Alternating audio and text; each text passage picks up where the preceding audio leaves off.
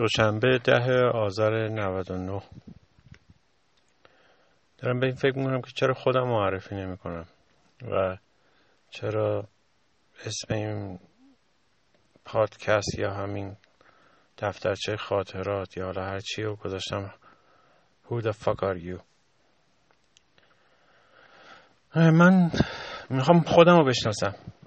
یعنی یکی داره از بیرون به من میگه Who the fuck are you یعنی یه جورایی با توهین داره من میگه تو کی هستی؟ فکر چه گویی هستی؟ و در نهایت هم می‌خوام بدونم که بالاخره چه کار می‌خوام بکنم. که این سوال خیلی مهمیه به نظرم. من الان اصلا آدم مهمی نیستم. کسی هم کسی منو نمی‌شناسه.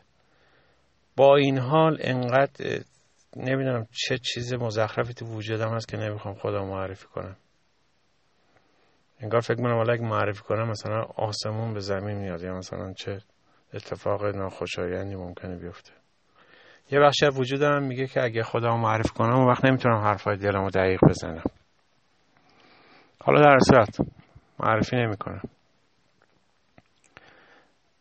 و اینی که شاید خودم رو معرفی نمی کنم به این دلیله که شاید حس شرم دارم از خودم.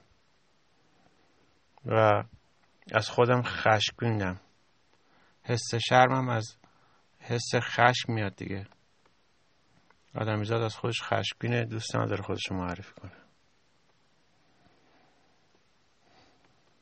That's it.